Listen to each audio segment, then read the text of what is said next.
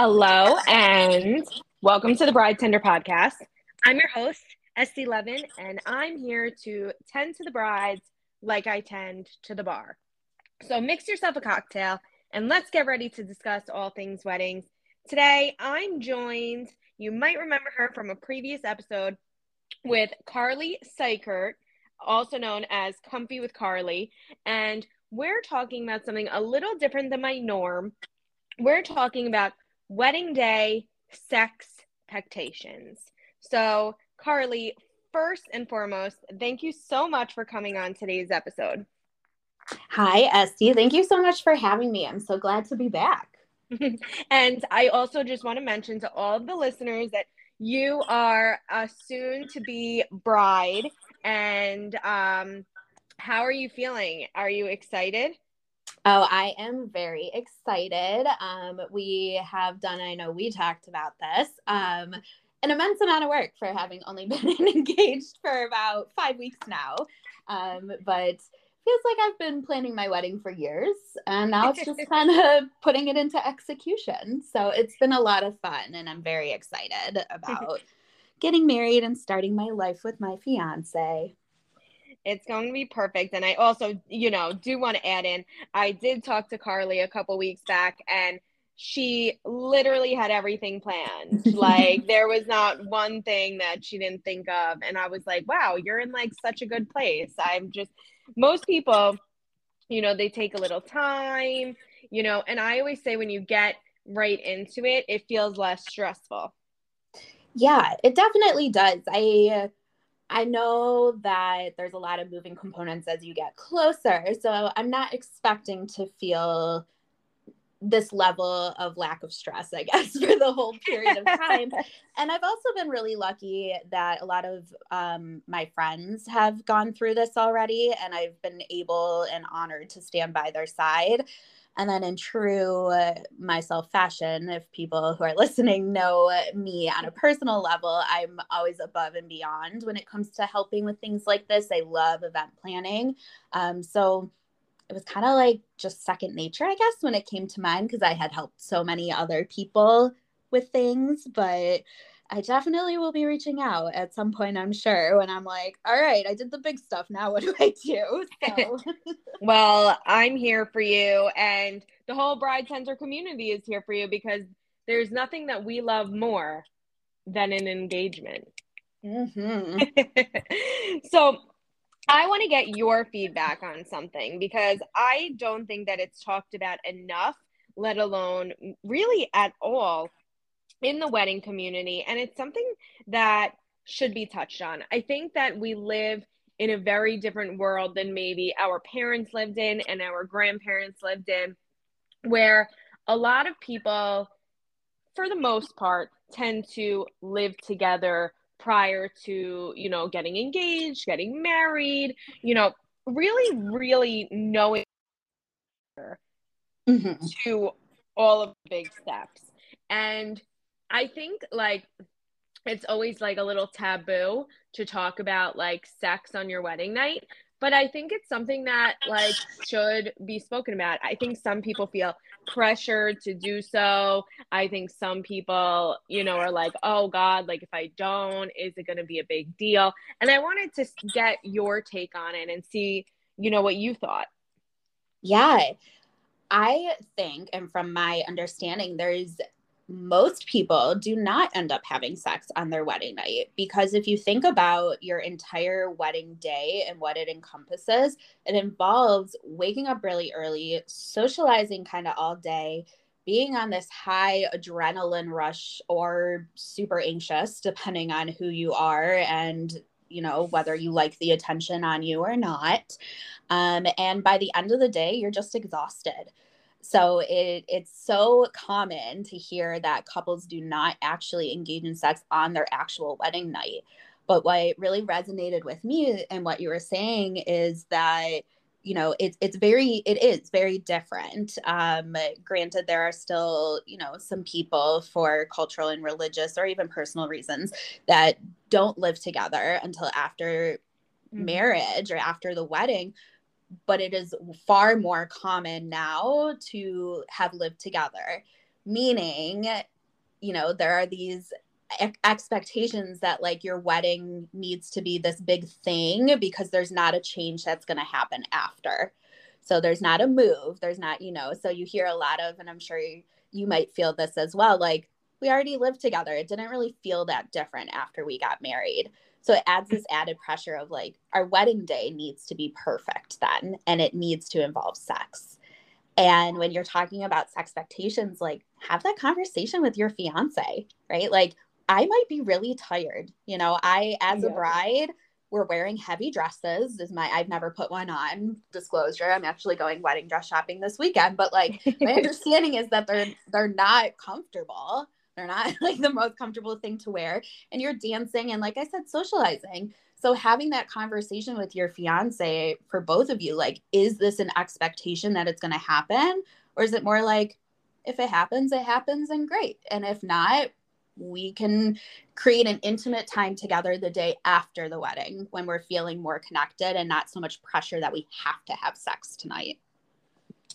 Definitely. And I also think you are so tired after your wedding day because, especially as a bride, you get up super early, mm-hmm. you're in hair and makeup, you like, and also you're running on adrenaline for like a couple days leading up to your wedding. So mm-hmm. you're probably not getting as much sleep. You're just like feeling anxious, feeling a little bit stressed that you want everything to go well.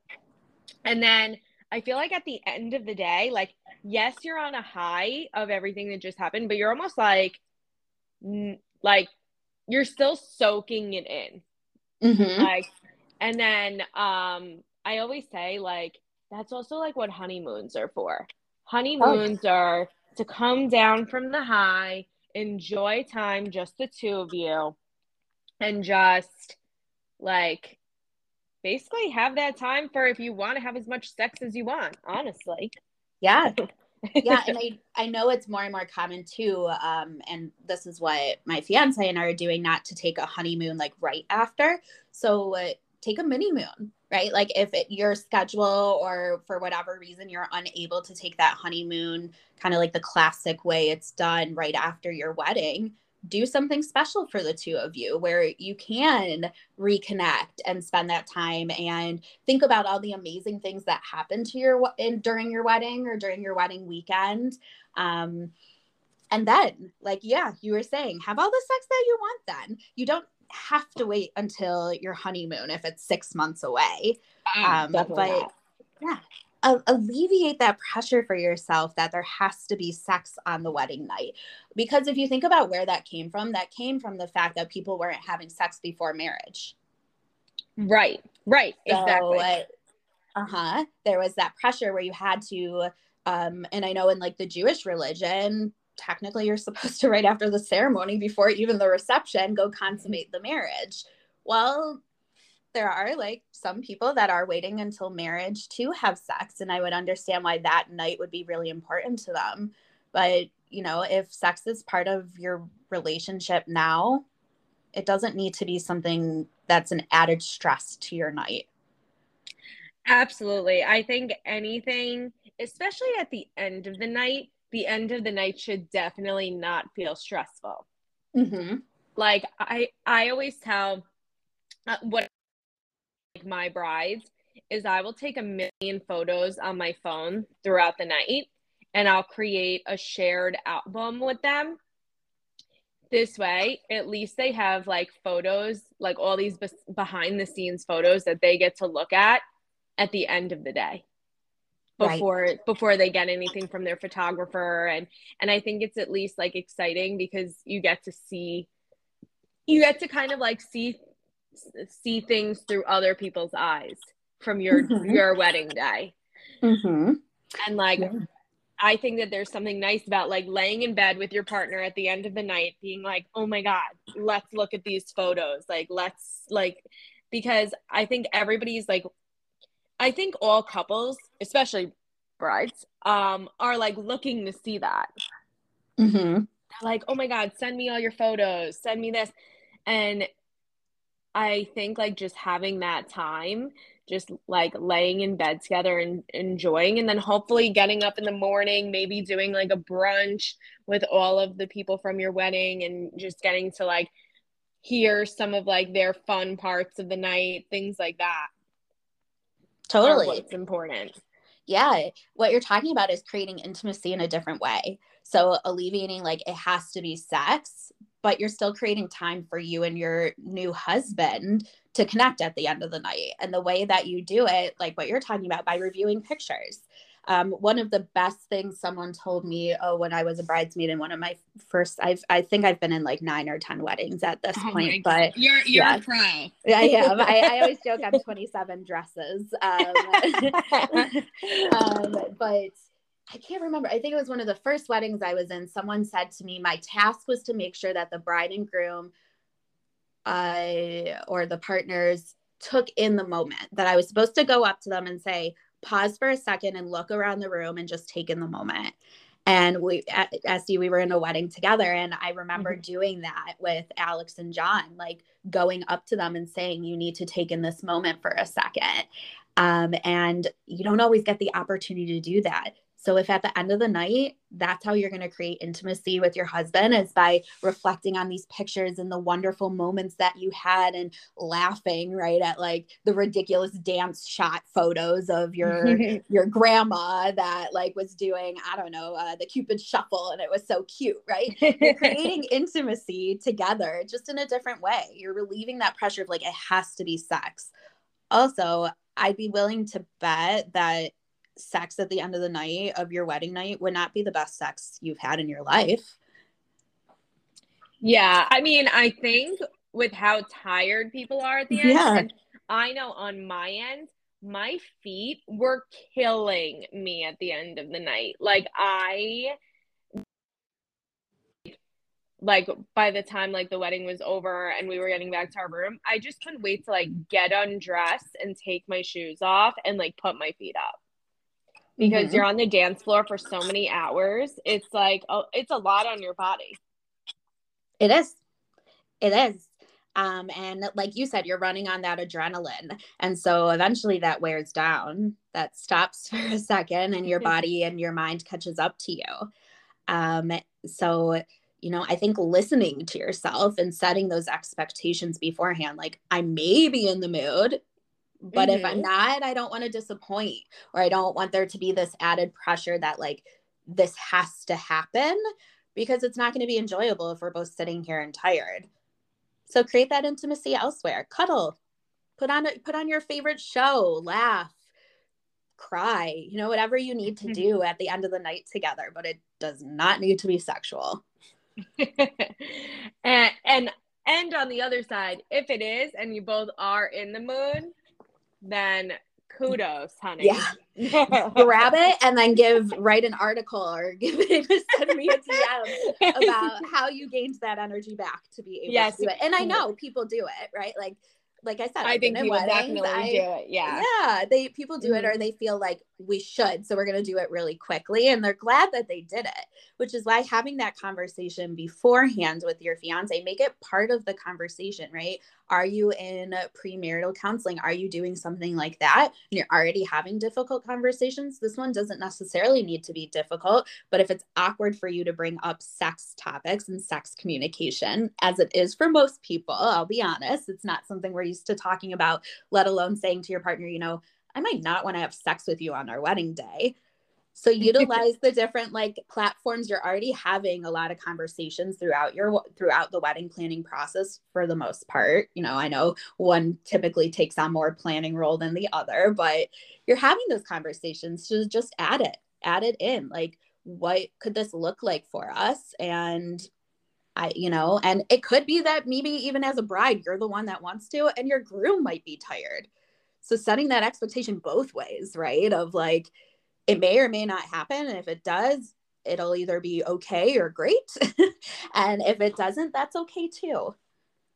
Yeah. And I do, you know, I do want to touch on on the whole like marital counseling thing too, mm-hmm. because I know that we've spoken about this before, but I think that it is so important to kind of have certain conversations prior to getting married because when you join like forces with someone and you're you're now like starting a life with somebody else there's always going to be certain things to tackle. And it doesn't matter like what backgrounds you come from or what your family was like. Like your everybody's upbringing is different. Mm-hmm. and i think it's so important to kind of like navigate those things together. And when you're when you speak about them prior to getting married i feel like i feel like you just are both on the same page. And there's no up in the air feelings about how the other one thinks. Like marriage especially in the first year is like you're learning still a lot about each other living right. together and doing things and how how do you want to like you know raise a family together you know even even just like simple things like one person might get up early in the morning ready to start the other day the other person needs extra time in bed yeah. like and that's just i mean i think it's nice to be able to kind of have like those those hard hitting conversations beforehand because Absolutely. then you're really with like everything out of out of the way in a way. Yeah. Yeah, and I think there's such a stigma behind it that I want to like stress and try to relieve for people of you have to be having issues with your partner or in a relationship in order to go to counseling and the goal of counseling at all, but especially with premarital, is not that there are issues. It's what, like you're talking about, what are some difficult things that we can start to have conversations about? So that way, when they do come up, inevitably, you know, or something pops up that's surprising throughout life because that's the way life is, you two have already talked about the way that you want to handle this, right? The way you want to raise a family. Nothing necessarily is going to come as a surprise. And you'll already have that foundation and exercises and skills in place to have difficult conversations when conflict arise. So that's another thing um, I work with couples with um, is how can we prevent things when a conflict comes up? Because it's not if, it's when. It's two people living together. Conflicts are going to come up. It's it's just fact of life how can we deal with these in a way where it's not going to be us screaming at each other or it's not going to be someone shutting down right being able to get on top of things before they become issues as well as establishing like if they are issues that you then need to have another person there for to tackle together like a counselor you have that relationship with someone already. So you can reach out to that same counselor that helps you with premarital counseling or a therapist or um, pastor rabbi, whoever you decide to go to, um, and say like, "Hey, we're having some difficulties here. Are you are you accepting more clients right now?" Uh, there's a lot of benefits, and there's a lot of different ways to do premarital counseling. So, like, if you want to take the religious route, 100%. If you're like, "Hey, I want a therapist," go see a therapist. And then there's um, also companies. I'm involved in Ours Network. It's O U R S Network. I highly recommend everyone follows them on Instagram. Um, but they have a whole premarital like counseling program set written by therapists. So if you are not someone that can sit down once a week or once every other week, there's still ways to go about having these conversations and learning what you can in premarital counseling programs, however you want to look at it it's really important. It is. I stress it with everyone. I mean, the second my sister got engaged, I was like, "So you're going to go to premarital counseling?" Second I got engaged, I was like, "All right, when are we going to go?" I think it's it's truly um, helpful with a lot of couples, and research backs that up. So why not yeah. get on top of those issues before? I, I'll tell you from my own experience is I've gone to see a therapist on my own for like I'd say on and off in my early 20s, but then from my late 20s, even through now, regularly, like pretty much like weekly, because that's what was good for me. And then when I got engaged, um, my therapist was like, you know, listen, like you're engaged now. I think that I should meet, you know, your fiance and just like kind of get to know him. And we've done sessions together. And I'll be honest, like we like always are in a good mood after our session. Like if mm-hmm. we like I mean we haven't gone together in quite some time, but when when we did like the like the handful of times that we have, like I feel like you know, this is like bold for me to say, but truly sometimes going with your partner you end up feeling like really horny and sexy afterwards. Like, yes. Uh-huh. Yeah. You know? You're building that intimacy. You're getting connected on a level uh, that someone is challenging you to do, right? Asking questions that maybe wouldn't necessarily pop up in your head or your husband's head. And it's not uncommon when you're building that emotional intimacy to then feel very sexually connected to your partner as well. That is very common. And, you know, most of the time when you're in counseling, even if you're discussing really hard topics, um, I mean, this is what I do with my couples. I try to end every session on a positive note. So even if we were talking about difficult things or talking about a conflict, the two of them are still leaving feeling more positive. I shouldn't say totally positive, but more positive. And more often than not, they're like, we we felt more connected even though we were not talking about something super positive or we were talking about an argument we got into that we just can't resolve people end up feeling far more connected because you're working on your relationship and yourself in such a deeper level than you can just do on your own. Um, that's why it's really important. And like i said if you can't meet with like an individual therapist go find something like ours network or something that can help you spark those conversations. Um because i don't know i don't know that I would even think to have some of these conversations if I wasn't a therapist myself. Oh yeah, absolutely. I mean, I I think there is on like this stigma out there that like therapy is almost like almost like in a way for people who are like like can't do things themselves or like in a way pathetic and the truth is it is so far from that. I feel like when you are going to therapy, whether for yourself or as a couple or as a family or anything like that, you are taking steps to living like a better, healthier, happier life. And there's nothing stronger than that. Mm-hmm. I know we're on audio, so you can't see me, but I am nodding my head like ferociously.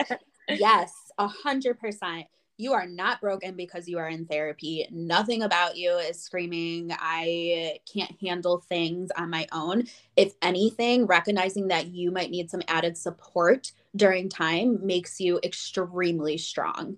It is much harder to ask for help or to go to a therapist and say, like, I need some help with coping mechanisms, or I am realizing that this event in my life was actually rather traumatic for me. And it might have not been big T trauma that we talk about, like, um, you know, abuse or something like that. But little t trauma exists. And those are the everyday things that we go through that then affect our lives. So it could be something like um, an argument, right, that is sticking with you and then causing anxiety uh, in multiple areas of your life because of that one argument. So it you are extremely strong. You are complete opposite of what the stigma of society is trying to tell you when you're seeking therapy. Um, and I want to empower. I I I strongly believe, and I will say this until I am blue in the face, that if every person on this earth spent time in therapy for even just a month, even just a month of their life, we would all be all those people would be better and we would all grow more as a society because it makes you more self-reflective as well you can leave with skills so uh, yeah, definitely reach out. I mean, and if you're having a hard time finding a therapist, reach out to me on Instagram or text what I mean, whatever. I'm totally happy. I'm in Michigan. I can't see clients outside of Michigan. Um, but I'm happy to help you find someone because I know even the like daunting part of I want to start, but I don't know where is always a hindrance. So do yeah. it. Take that step. You are extremely strong for doing that. You don't listen to society we like to blame everything on society over here in my house and society's technically usually always wrong is what we're learning so, so, and yeah and i do want to add in that sometimes it takes seeing different therapists to figure out who the right one yes. is for you. Yes, don't give up. I that's so common. I have so many people in my life, both clients and otherwise, that say like I had one bad experience and I decided it wasn't for me. Well, no, not necessarily. It could just be you weren't vibing with that person. Uh, building that relationship, that rapport with your therapist is huge. Um, unless you're someone that's very comfortable with just like talking about yourself and spilling all your deepest, darkest secrets, you have to feel comfortable with who you're with. I mean, I definitely wouldn't feel safe if I didn't have a good rapport with my counselor to tell her things. So, yeah, don't give up and go to consults. Most therapists will also offer 15 to 20 minute like free virtual or phone consults. And, you know, you can kind of get the vibe for the most part if you're going to like the person. And then also look at specialties, right? Like someone might be certified in one therapy technique that is not working for you, and someone might be th- certified in another, and that one might be the one that you're like, yep, cool, worked for me. There's so many different modalities. So you just have to stick with it. And I hear it's exhausting. I hear everyone when they say that, right? Like it's not fun to have to go through and talk about surface level things or deep things over and over again while you're trying to find your match. It's worth it. It's 110% worth it when you find your match.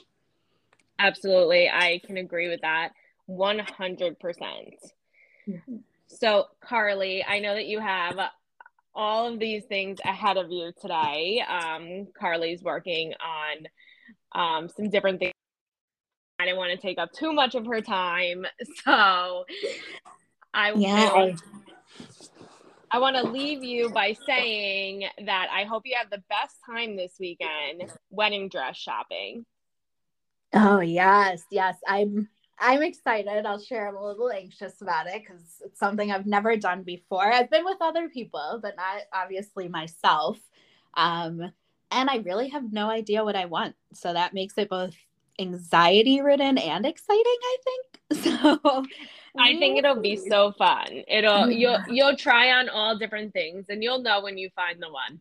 That's what everyone keeps telling me. And I it, I think it makes it fun that I don't know exactly what I want. So yeah, I'm excited and I appreciate you having me even for this short period of time. yeah, uh, what Estee's talking about, I'm writing my dissertation right now um, for clinical sexology. I'm getting my PhD. So we're coming the end of that part, which means I'm super busy, but I'm so glad we were able to connect and do this because I think this topic is really important, um, especially for people that are planning weddings now. Um, or even are reflecting back on their wedding night and are like, oh, well, we should have had sex because that's what you're supposed to do, right? No, you didn't need to. Don't feel bad about it.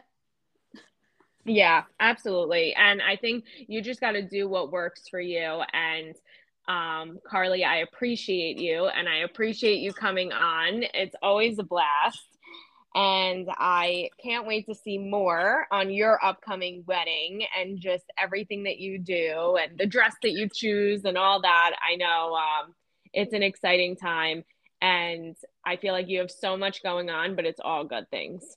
It is. It is all good things. I'm very uh, appreciative and I feel very privileged to have all these opportunities. So it doesn't go unnoticed, even over my stress that I have. uh, so yes, yeah, you know, thank you so much, and I'll send you a picture if I end up finding a dress. Oh yes, please do. I I live for those moments. I definitely will.